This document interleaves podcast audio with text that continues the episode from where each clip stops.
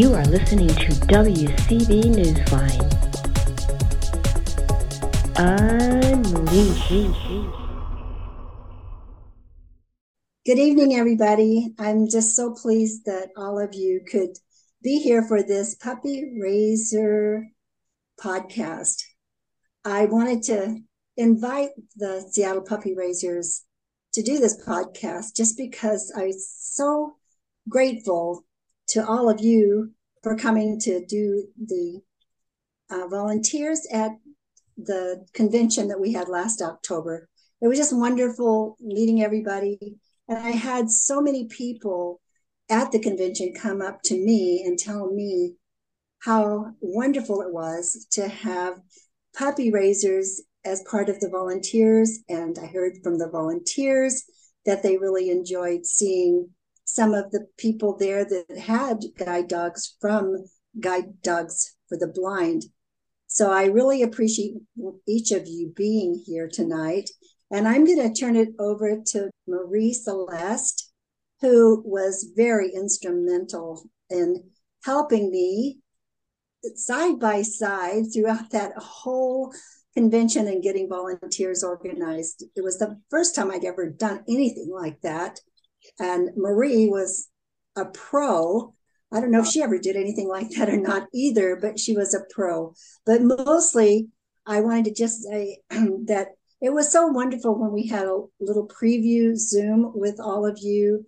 I learned so much from just talking to you prior to this podcast. And I really do appreciate each one of you. And I loved the stories that you told me and some of the experiences that you have had with your puppies. And I want to be able to share that. Marie Celeste Condon, I'll pass it over to you. Thank you, Linda. I want to say that the partnership you and I have developed is really wonderful. It means a lot to me and and I enjoy it. I really appreciated how uh, Washington Council of the Blind and puppy raisers and volunteers from organizations in the community came together to provide sighted guides at the convention, but also how much people who served as sighted guides got to learn about the lives the puppies they raise have after they are paired with a partner. And how much people came to enjoy one another. There was a lot of sharing humor and stories at that convention, and um, everyone I talked to said what a rich experience it was. So, thank you so much for conceiving of the idea of a podcast with puppy raisers for your audience. I would like to invite you, Carol, Brian, Howard, and Karen, to introduce yourselves and maybe to, along with your in- introducing yourselves, to maybe share a fun story about a puppy um, you've raised. Who would like to go first? We can go first. Hi, we're Brian and Carol Gregory. We're in Seattle, and uh, we've been raising guide dogs for the blind for about four years now, so we're relatively newcomers. One highlight was taking Vivi this past fall down to San Francisco and I'll let Carol tell us tell about the experience. It was quite a day. Yeah, so what brought us to San Francisco was the Guide Dogs for the Blind 80th anniversary gala. And it was also the, I think, the first gala in many years since COVID hit. So there's a lot of excitement about it. Here in Seattle, we arranged to get about five of our uh, dogs in training down with raisers and sitters to attend the event. So, of course, we had to take a flight and we had a one year old yellow lab named Vivi, uh, who was quite a charmer. She charmed the entire flight crew and received her Alaska Airlines wings before we left the plane. and so we now have that on a little French beret that she wears on occasion. We went down to San Francisco. We rode the light rail. We took a cable car up Nob Hill to our hotel. We walked the city streets, visiting churches, cafes, and I intentionally wanted her to experience the high-end shop Bottega Veneta, uh, which seemed perfectly fit to uh, explore. But at the gala, we all were quite well dressed. Um, we had Vivi in, a green French beret and a strand of doggy pearls. She was all set for the grand affair. There were other working dogs at the gala, as well as the five other dogs from our Seattle group. Uh, it was held at the Ritz Carlton.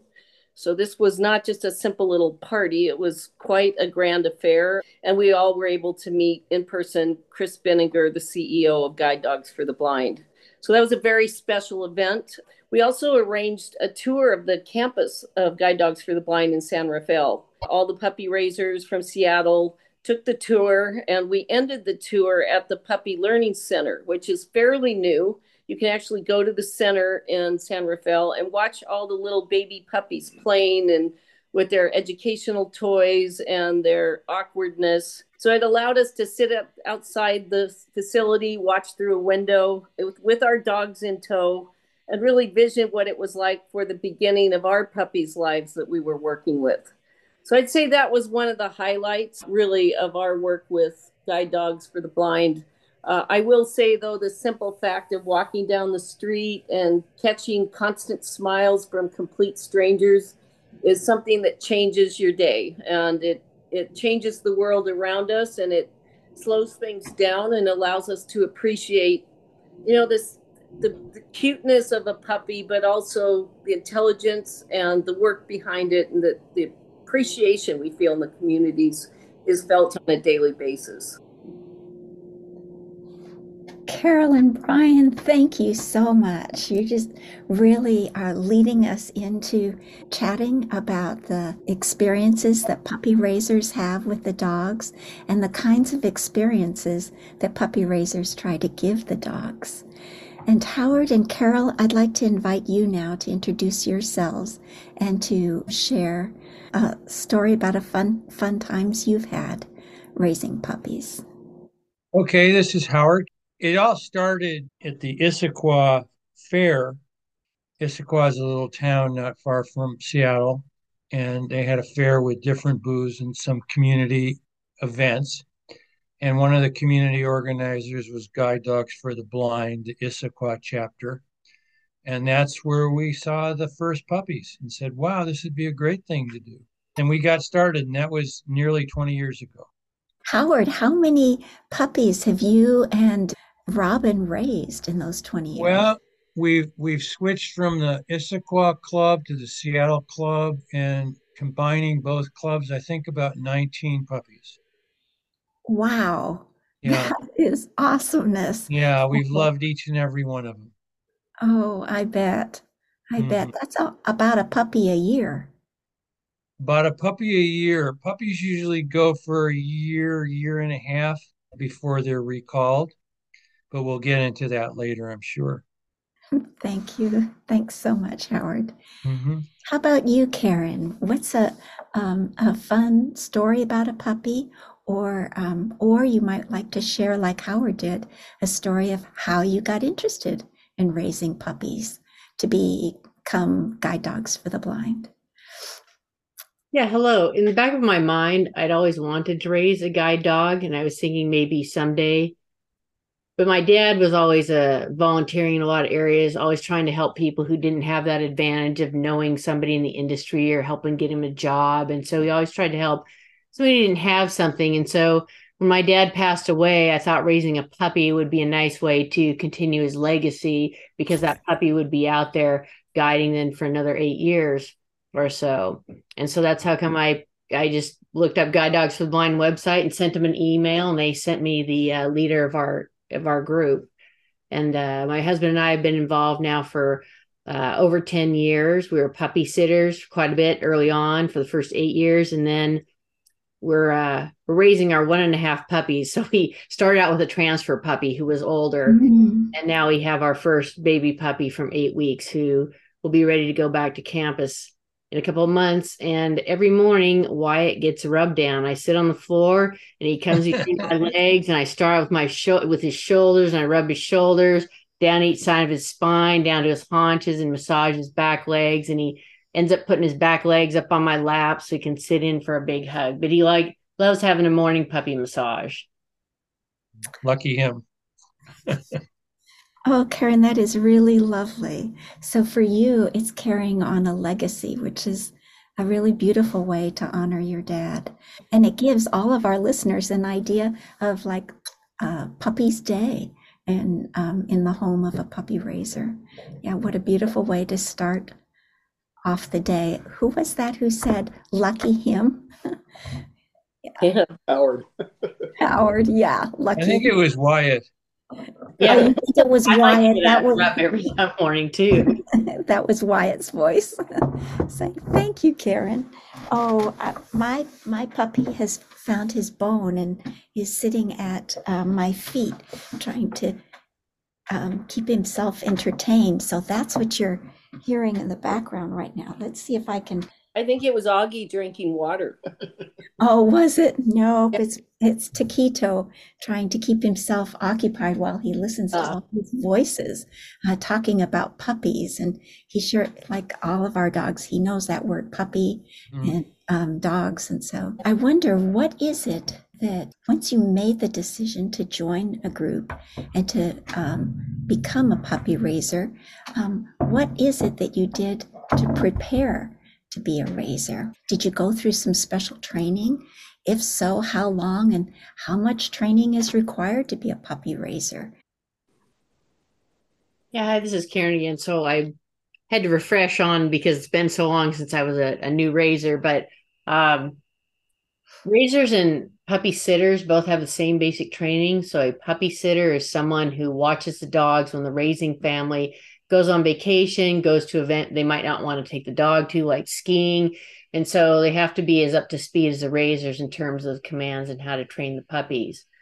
So after attending at least three meetings, a volunteer can request an application to become a puppy raiser or puppy sitter. And people must be 16 years old or older. However, they can be younger, as young as nine, as long as they have a parent or a mentor, such as a club leader, who will help them train. Then there's a home visit by the one of the guide dogs for the blind leaders or their representative. They come, they look at your house, they make sure you don't have any sharp steel art in your front yard or backyard that the puppy might get hurt on. And they just check things out to make sure it's safe for the dog and that you have a, a hard, flat, non grass relieving area. And uh, just go over things with you in terms of what needs to be in the house, a kennel, dog bed, things like that. Then you have to complete the Puppy 101 class, which is five classes. It has numerous pages of instructions, probably dozens and dozens for the puppy raising manual. Puppy raising manual is probably hundreds of pages. And there's also videos. Videos are a great way to learn uh, technique where it's a little quieter setting than our club meetings. So after Puppy 101, you can be qualified to be a puppy sitter. At the completion of Puppy 102, which is eight more classes, again, numerous pages out of the puppy man raising manual and videos that that will then get you in the qualification become a raiser. You have to attend a minimum of eight club meetings. You have to complete a minimum of five days of puppy sitting for other in training pups in your club or other clubs. And generally, you'll have about three months of training before you get your first puppy as a raiser. And so then you also have to demonstrate a skill level with one of the in training puppies in terms of your handling skills, the use of commands and cues, proper training techniques. And really important too is to use the guide dog's approved training method. One of our trainers once uh, said, you know, this isn't your dog. This is guide dogs for the blind dog. And you might think your dog should get bacon or get to sleep with you at night in bed, but those aren't guide dogs rules. So you have to make sure you know how guide dogs wants to raise the puppies and they strive to use all positive reinforcement for the puppies. Thank you so much, Karen. That was really rich. One thing that you mentioned that was interesting was having a place where a puppy can learn to relieve itself on command on a hard surface. So, how is it that you teach puppies to relieve on command and on how hard surfaces? How do puppies learn how to travel? Uh, there are so many skills that puppies learn in the course of becoming socialized. Yeah, this is Carol. I'll answer that. I I think it, it's one of the very first things you start working on because as a baby puppy, they're going to relieve, and you want to reduce the accidents as to as few as possible. Um, each puppy is unique. One puppy might be at eight weeks only needing to go out once an hour. Another one may need to start at 30 minutes. So you start very early on, making sure you get them on a relieving schedule. Uh, you take them outside. They're not taught to relieve on grass, so they don't know that that's what most dogs do. We just give them the opportunity on hard surfaces or gravel. And as they grow up, we give them more time to hold their bladder. There are accidents along the way. Uh, but at the time when there's more control and the puppy's a bit older, they may be able to travel. This is not something that happens frequently in the club, but for the 80th anniversary gala, we had the opportunity to take the puppies on on a trip down to San Francisco. So relieving was a very important thing to get that dog fully relieved before you take them through the checkpoints and put them on a plane. You know, they have relieving stations at the airport, but these dogs aren't used to being in off leash parks or in other highly frequented areas by other puppies. So they can get a bit distracted with all the smells. So I found when we traveled, it was better to take them into the garage in a court back corner and let them relieve there, because the relieving relieving stations were just too interesting for them. Speaking of travel, getting them through the check-in process, there's a paperwork that you have to bring along, shots, approval from Guide Dogs for the Blind. Uh, some airlines are better than others at uh, supporting our training uh, efforts. Uh, getting them checked in takes a little more time. Uh, we also can't allow the dogs off leash. So when you take them through checkpoint or TSA, when you go through that detection machine, they want you to take the dog's collar off. Well, we can't do that. We can't let the dogs off collar or off leash. So we have to work with the agents and call the supervisors often to make sure the puppies are handled carefully through the detection and then they get a pat down often, just like we as humans do. You know, once they get on the plane, there's usually notes from the check in station to the flight crew. So it's making sure those communications are uh, coming through clear. The dogs need to curl up neatly in a ball under your feet and be out of the way. One thing I often wondered about if I'm on an airplane, what if the person next to me has dog allergies? Then what do we do? So you have to be prepared. It's uh, when you travel with a guide dog, either one in training or a working guide dog, it's necessary to prepare for extra time and patience and kindness because you're sure to find that each trip is going to be different. Carol and, and Karen, when you're talking, I was thinking about um, the phrase, it takes a village to raise a child. I'm thinking about how it takes a village to raise a puppy to become a guide dog. I remember when the first meeting that I came to, Howard, you were the first person that I met at my first meeting. And you had a little puppy who was still pretty young then, I think definitely not three months old yet, a little black lab. And I remember how welcome I felt and how from the very beginning I came to understand what our club uh, saying or motto um, means, the meaning of our club's motto, and that is come for the puppies, but stay for the people. I really appreciate how much mutual support there is among puppy raisers, and I appreciate our leadership so much. Yeah, these puppies are really held in mind and in heart by so many people during those months that we have them before they go off to college to get their formal training as guide dogs.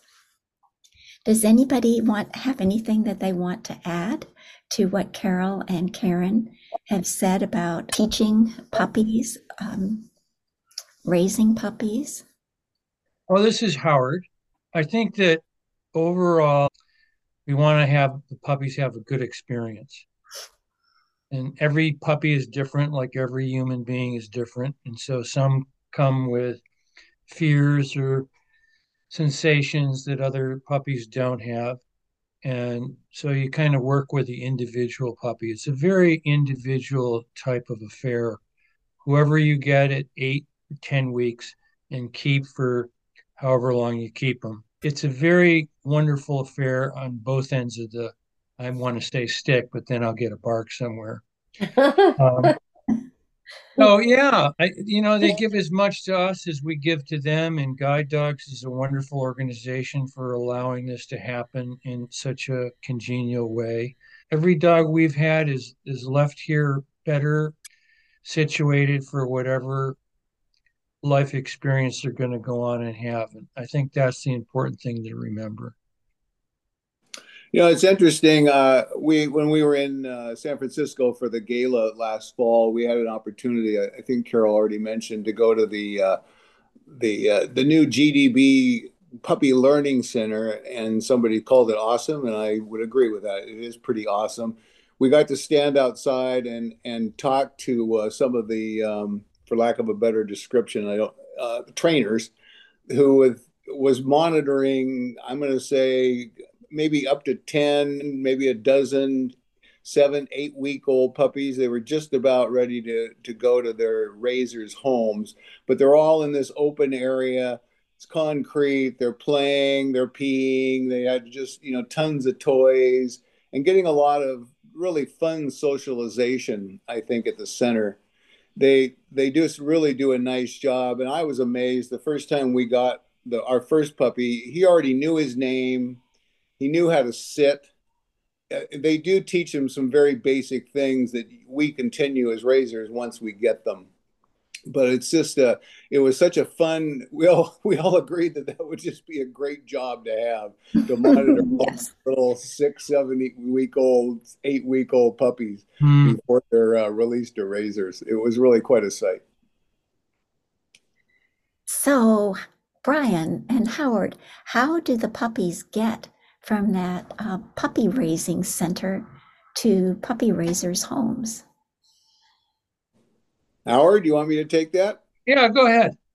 So there's two. Uh, our first dog came, and it was right at the beginning of the pandemic. So he got an airplane ride right away. He and his brother were in a uh, a large crate, and they flew him on Alaska Airlines from San Rafael, San Francisco, all the way uh, to Seattle. But usually they come on what's called the puppy truck and the puppy truck drives from the campus in California up the west coast and they drop off and i'm not sure how many crates they have on that puppy truck. I know there's at least i'm going to say 10 where they they might stop in eugene oregon. They might stop in portland. They might stop in uh, in longview. And then we met them in tacoma. They come to uh, the subaru dealership in uh, south tacoma and uh, we all go down there and meet the puppy.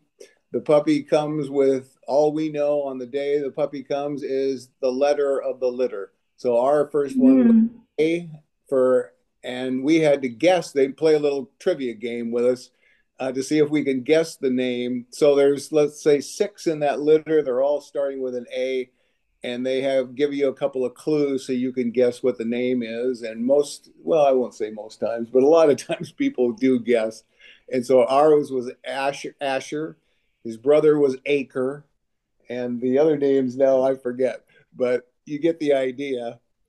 And then we cuddle them up and take them home. They they have a little uh, uh, goodie bag that they they bring with the puppy with some food and the leashes and the labels and and off we go.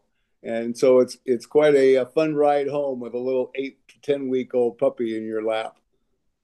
It sounds like sweetness. That's my memory of bringing the uh, 1st uh-huh. puppy I raised home. It was just pure sweetness. Yeah. Howard, I've often heard you talk about the importance of confidence. Would you speak some, please, to what puppies need to have instilled in them during the time that they are with us as puppy raisers? Well, there's all kinds of things. You know, one of the things that comes to mind is surfaces that they walk on. They, um, you take them out for a walk, and and they can walk on cement, they can walk on gravel, they can walk on grass. But what about a graded situation? How do they do with manhole covers? And some dogs, even dogs that become guides, have to be re educated about surfaces. So to have the confidence that, oh, I, I can walk over that, um, or I can walk by a couple of other dogs that may or may not be on leash, or I can walk by a, a backfiring car and not be upset. Those are the kind of, of confidence builders that you you do with with a puppy before they get old enough to have to overreact to those bad experiences. Yeah, yeah, thank you. It sounds like it's the goal is to raise each puppy to become the best dog that it can be. Absolutely. Uh, thank you. Does somebody have something? There is somebody who wanted to add something to that. Thank you. Who was that? That, that was Asher, and that's what we call demand barking. And uh, that's a no no for a guide dog.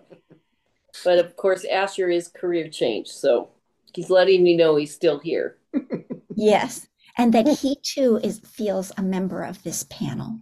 Yes. That's right. Feels part of this podcast. Absolutely. So then I'm thinking about the experience of puppy raisers that puppy raisers have being part of a group with a shared mission. And I'm also thinking about how many months puppies can spend living with their raiser and being cared for by by different sitters so that they learn how to be not just in one type of home but in a variety of homes with a variety of different people.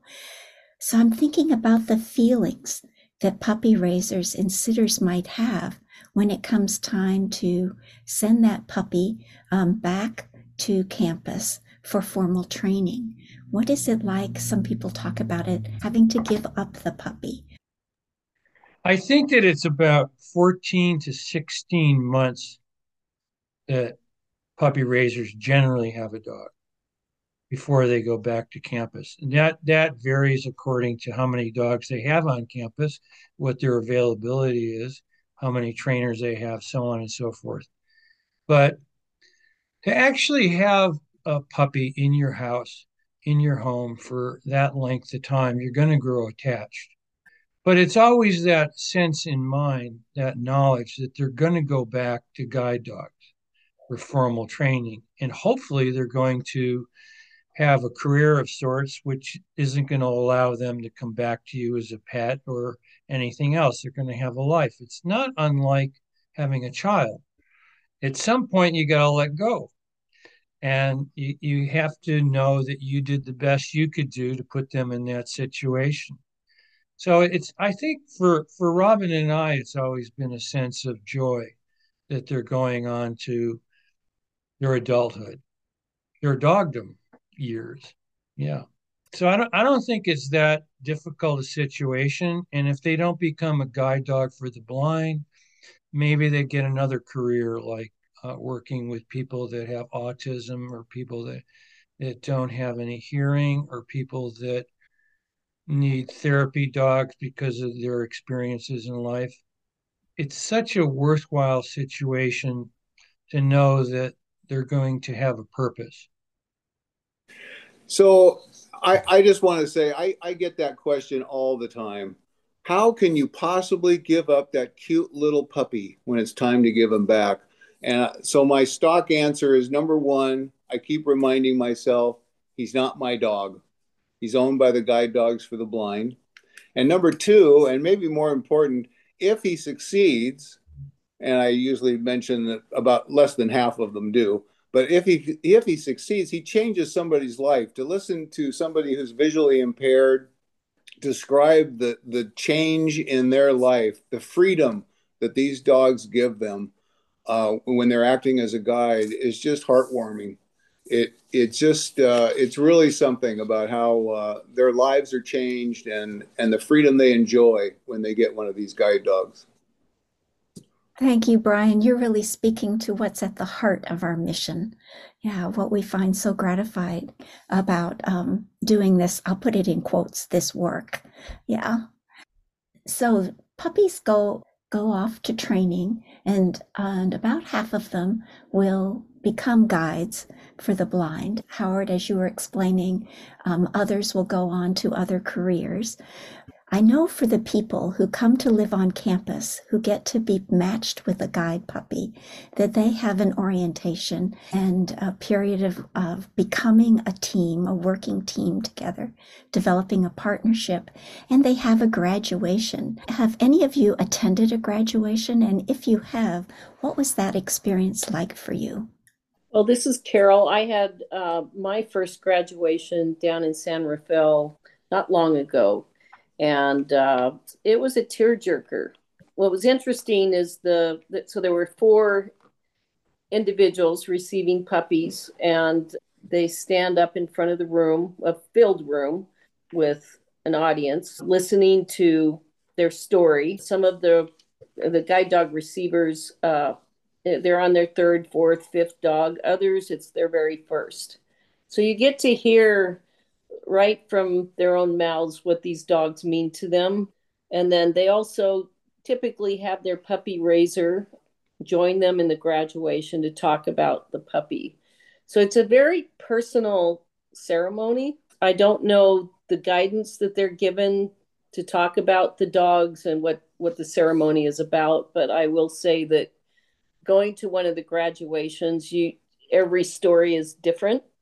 And it's great representation of an understanding of where these dogs go and how they fit into the lives of the people who receive them and, and really how well guide dogs for the blind matches the dogs. I learned that in when when an individual who's receiving a guide dog goes to campus for training alongside their new their new dog or their additional dog, they have more than one guide dog graduate in the program for them. So they have, if they have four people, they might have six to eight dogs. And they really seek out the best matches. So some of the dogs will go through a number of kind of rounds to get well matched. And as puppy raisers, we're aware that Guide Dogs for the Blind matches the dogs well when you go to graduation, you really get to hear the details and those those individual stories that that give life to to what we we've been hearing about. Thank you, Karen. And Howard, I imagine you and Robin have been to, um, in the course of 20 years, have been to a graduation or two. Yeah, what's it like when you see that puppy you raised? The graduations that we've been to have been on the Boring campus in Oregon. That facility has the visually impaired person come in prior to receiving their puppy. They stay in a dormitory they're given their puppy, and the two of them, the puppy who's now a dog, gets matched with the person, and they live together in the dormitory room for a period of time. During that period of time, they go through a training process on campus. We're called and let known that there's going to be a graduation. So when we go down to the graduation, they've already spent a month or more together. They walk down the hallway not hand in hand, but hand in harness, perhaps. And you see them coming down, and here's this puppy that you've raised that is now a dog, is now have a purpose in life with its partner. And they're just so attached to one another. The puppy or the dog now hardly remembers you from a distance, but then they kind of do. They kind of like look do a double take? Is that really the people that raised me? And Robin and I always enjoy that part the best. And then the audience part, when they they get to the stage, and on one section of the stage comes the person that, to get the dog, and then on the other section of the stage comes the raisers, us, and uh, we meet and shake hands and do greetings, and that's usually when the puppy, now dog, now guide dog for the blind, looks up and says, Aren't you proud of me? Mm-hmm. That's a, that's a very moving moment. Oh, it makes it all so well worthwhile. We want that experience. Yeah. Yeah, all of us want that experience. It's what it it's what it's all about. It's a, And it's very very happy experience because it's um yeah it's it's so special you know and one of the aspects I'd like to interject now in case I don't get a chance later is the bond that those two have the visually impaired person and the dog is not unlike the bond that the raiser or the puppy sitter has with the dog. It's you love them. They're they're kind, considerate, and you want to be the same to them, and you develop a, a love affair. This happens, you know, no matter what happens with artificial intelligence or any other source of a, a, a talking cane, if you will, they will never satisfy that need for the love affair that happens between a dog and a human being. And Guide Dog Supply is a great dog. They do a great breeding program and they do a great matching. I, I think what Carol said earlier was true. The, the match of selecting a particular dog to a particular individual that's going to use them and trust them for years to come is the best thing. It, it's really a, a match made in heaven, so to speak. Thank you, Howard. Thank you so much. Karen, I think about conversations that you and I have had about what it's like to be part of a group that has a shared mission and vision, the type of vision that um, Howard and Brian and Carol were, were uh, describing. I know that you take great care, as do all of our raisers, in um, helping puppies learn skills and positioning and commands. I wonder, these puppies, just like people, have different temperaments, personalities, and maybe even learning styles. Could you speak some to how are all the puppies trained in the same way, or is there some variation in in how puppies are raised? Yeah. Plus, what experience have you had with the public when you take dogs out and they get to meet the public? So, even though I have no children myself, I'm going to use the analogy that raising a puppy is like raising a child. So, in terms of the education, right, you put your child in school and there's a base things that people learn, just like our puppies all learn the same commands.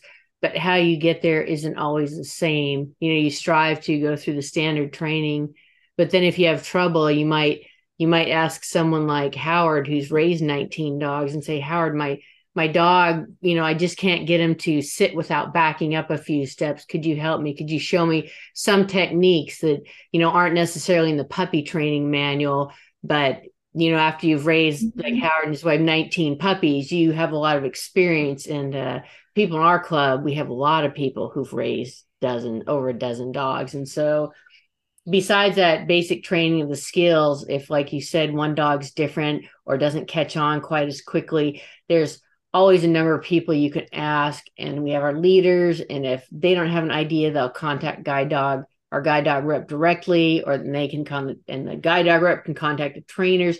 There's tons of ways to get your dog to bring them home to learn that command. So there's a, a plethora of resources to help with. And then we have weekly meetings with our puppies. We have an outing outside of our club meeting where we go somewhere. Like last week, we went to the Asian Art Museum. We've been to the aquarium. We've been downtown, we've been on the light rail. It's to expose the puppy to as many circumstances and events as possible so that they won't be startled when something new comes up or they hear a sound. And so we also have all territory meetings that have all the clubs, not just ours, and we get to see other puppies and see how well our dog does with 50 other puppies around him. you know, he's practiced commands over and over, and it doesn't take that much time every day to run the puppies through the commands because, again, like a little kid, their attention span isn't two hours. You can't do two solid hours of training with the little guys. So, you know, you do 10, maybe 10 minutes at a time, a few times a day, take them out for a walk, and then every every outing you go on yourself is a chance to raise them. Every interaction they have with somebody at the store or church service or anywhere you go And even before the puppy makes it to campus for what we call college, they've touched so many lives in a positive way. People stop and say, Oh, your black lab, we just lost our lab six months ago. You know, we'll offer that they can pet our puppy. And there's just, it brings so much joy. You can see people smiling at your puppy, even if they never interact with you, just to make their day to see this cute little puppy looking really sporty in their guide dogs for the blind jacket going around and people can't believe how well behaved the dogs are and have a crowd of us together how quiet they are the fact that they don't bark or or you know run around like crazy like little baby puppies usually do. Well said. You mentioned going to the store. You mentioned places where people are really taken aback and drawn to um, the puppies in their little green puppy and training uh, vests or jackets. Makes me think about how much the puppies can teach the general public about, yeah, the needs, the uh, lives, the experiences of um, of people that they eventually get to serve. Just I also think about how every member of the public the, uh, that the puppy encounters helps in the raising of that puppy because of how many different people the puppy will meet over the course of time. Absolutely. Uh, is there anything anyone wants to add to that? Well, I think, you know, I'd be curious uh, from the group here, the most unique uh, experience the puppy was exposed to. And for me, it was probably taking Vivi to a Mariners playoff game that they won, which was crazy. Um, and she was a little excited. I mean, it was very loud, and I think, I, honestly, I think it was too much. But she handled herself quite well. So I'm just curious about the other raisers. What one experience stands out for them in terms of something unique they've done with the puppy in training. Oh, go ahead, Brian. Well, I was just going to say another another fun experience was when we first took Asher to the aquarium for the first time. He and a seal got very friendly, and uh, looking at each other through the glass. Um, they both were um, very interested in each other. It was very cute. one of the loudest for us is we took one of the uh, it was actually our leader's puppy to the fifth avenue theater it's a musical theater we sat pretty close up front and it was super loud and it was a golden retriever and he just passed out and slept during the whole thing good puppy mm-hmm. good puppy he, he, made it as a guide definitely great I, I think the, the the most valuable experience i had was our first dog whose name was donnie uh, went to a man named stephen who was visually impaired. And Stephen had him for a while, and we would visit each other quite often. And Robin asked Stephen, "So what's what's the best thing that Donnie does for you?" And Stephen said, "When people look at me when I used a cane, they they never said nice cane, but now they look at Donnie and they say, oh, he's so cute. And Stephen actually called um, a couple nights ago, called Robin and I and said, um, I was just thinking about Donnie, who's been long past. But he didn't say he was say he was thinking about us. He was thinking about Donnie because that's who he had the bond with. And to have a bond with an, another being that's that memorable is um, that you call years later and say, I was just thinking about Donnie on the heels of what what Donnie meant to him and his connection with other human beings. I think that was um, the most unique thing that's ever happened to us. That's really beautiful, Howard. Donnie um, was a real connection between you and Stephen. Um, and it was heartening to Stephen to get to talk with you and Robin, who also loved his beloved Donnie. Yeah. And, yeah. and people in the public that would never have talked to Stephen otherwise connected mm-hmm. through Donnie. I think guides do that. Mm-hmm. It's about so much more than um, navigating the world safely, although that is a big deal. That's a big, that's an amazing deal. Yeah. Yeah. Mm-hmm. Yeah.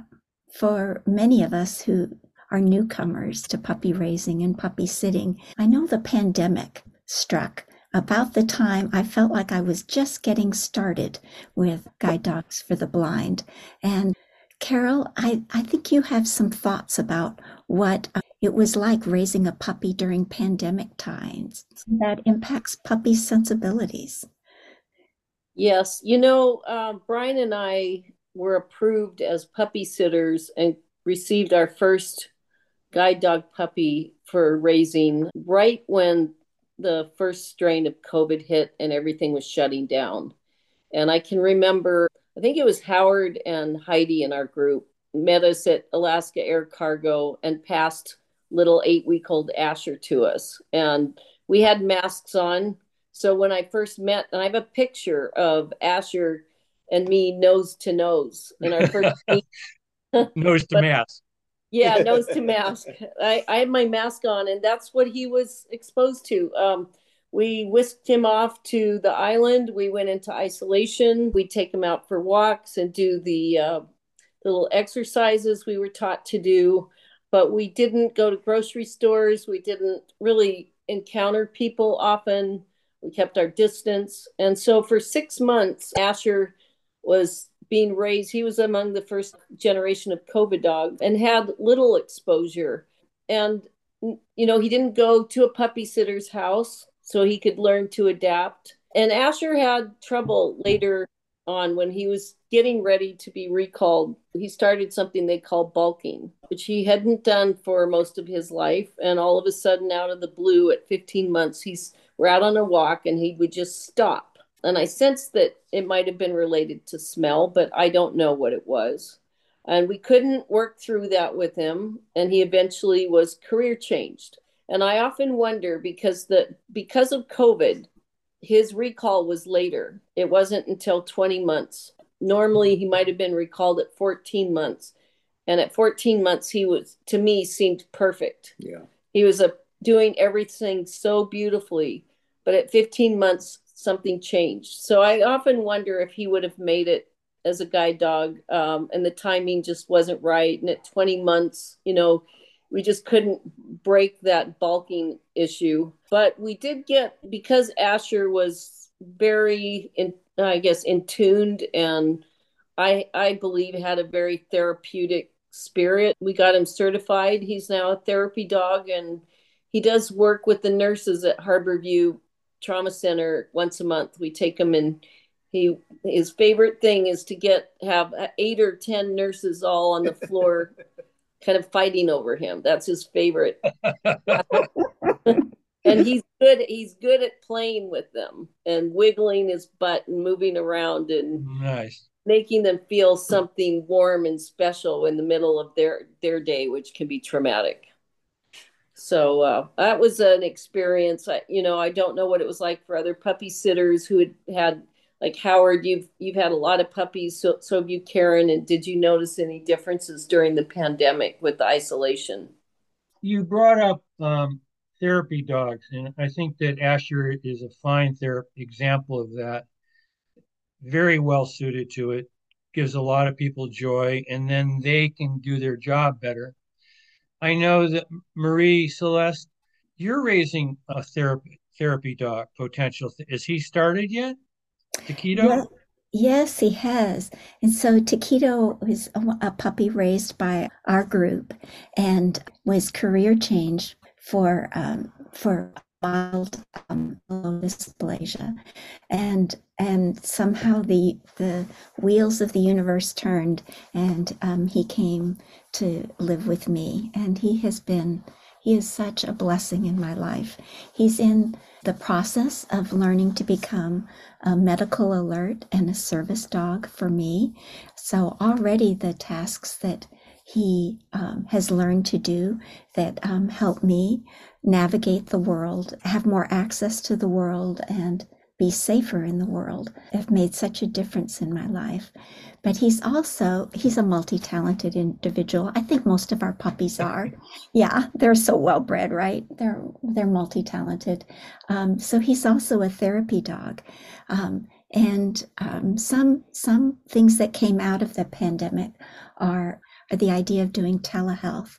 And so um, I'm a counselor who sits with people who are working through some really um, adverse experiences they've had in life. Some are children, some are adults who care for children, and they've experienced some traumas. And Taquito always stays close to me, and I, I know that he's sensitive to the emotion in my voice. And I remember one time when we were having a discussion in this Zoom space. It was about a tragedy. There had been um, a shooting at a school where a preschool was located, and one of the children lost their lives. And you can just imagine the grief. The teachers knew that child, they knew the family. Can you imagine the grief that they were processing in that space? It was tremendous. And so here comes Taquito up under my right arm, my right armpit, and sticks his little nose up into the Zoom screen. And everybody got quiet. Um, the people in the space that day were, were all, all were all people with sight. And Taquito just looked up in my eyes, and people said, He's looking at you with so much love.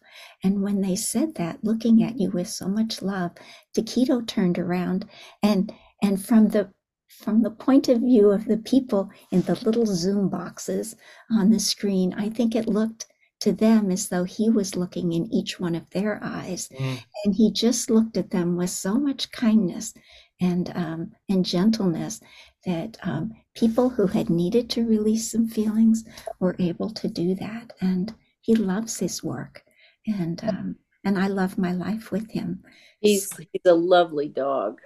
He is a lovely dog. I know, Carol, that you and Brian and Asher had yeah. quite a role to play in his yeah. becoming the lovely individual that he is. And we um, got to uh, puppy sit him, and I introduced him to classical piano music. So oh. that was our part of his life. Was I think he was about ten weeks old. And Carol, I want to tell you that that his love of classical piano music continues. So oh. I have Pandora, and when hmm. we need to settle, I put hmm. on a classical piano music and he just settles down and there are some songs that i need to write down and ask you about because eyes perk, his ears perk up, and he looks around. And I wonder if he thinks he's going to see you and Brian and Asher at those moments. Probably Beethoven, because that's what I was working oh, on. that's good for me to know. Thank you. I'll play more Beethoven. But I also have a heart full of gratitude for Uncle Asher, who really yeah. helped um, Taquito learn about what it can mean to be um, a dog. Yeah. Yeah. Yeah. So, so, so much sweetness we um, between the dogs and between the people. Um, I think that you know that's another important role these career change dogs play. If they end up in the home of a puppy raiser, which oftentimes one will, uh, they become a very important part of training for the next puppy that comes along, and they teach them things in a canine language that you and I can't even, you know, relate to. And I've watched Asher and the puppies, and uh, I've heard from some raisers they think it's easier with a, an older dog that te- helps to, to teach the puppy good behavior. Yeah. So that's another very important role for these career change puppies. Yeah. And so, Howard, you were speaking some to the experience of staying in touch with people who've been lucky enough to get a puppy that you've raised.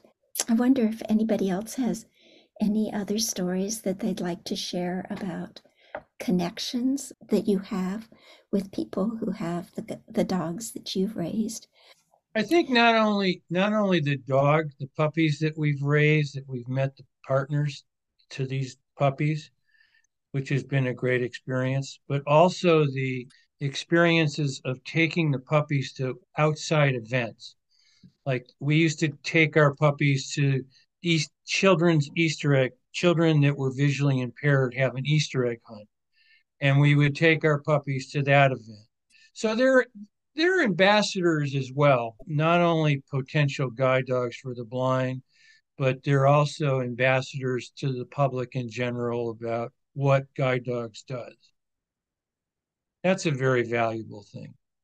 Thank you, Howard. So I think we're coming to the end of the questions that we thought the people who listen to this podcast will be interested in hearing about. Does anybody have any words they'd like to say in closing? Any messages that you would like our listeners to hear? I would just say very briefly that it's a very rewarding uh, experience to have these puppies in your home. And I think it was Howard that mentioned, you know, they, they do a lot for us and as well as we do for them. Um, they're constantly teaching us as we teach them. Uh, and every dog is different, but it is a very rewarding experience. And as I mentioned before, if they go on successfully to be a guide, they they change change somebody's life, and it's it's very heartwarming. This is Linda. I just wanted to say thank you again for being a part of this podcast, and I think my cheeks are aching from so much smiling as I listened to the stories that you told, and tears come to my eyes a little bit too with some of your stories. I just really, really think this has been a wonderful opportunity for those of us who may not have guide dogs or, or, or may not have had the opportunity to know much about raising puppies and the lives of those little puppies and what happens. And it's been really rewarding to know that even if they don't become guide dogs, they have other very important positions in people's lives. So thank you again for being a part of this. I appreciate it very much. Thank you. Thank you. Yeah, thank you for inviting us, Linda. Thank you for having this vision. Thank you all.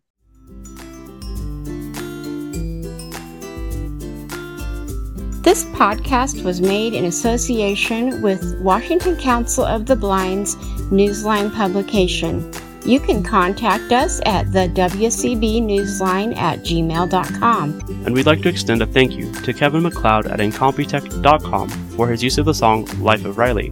Thank you so much for listening and tune in for our next episode or check out previous episodes.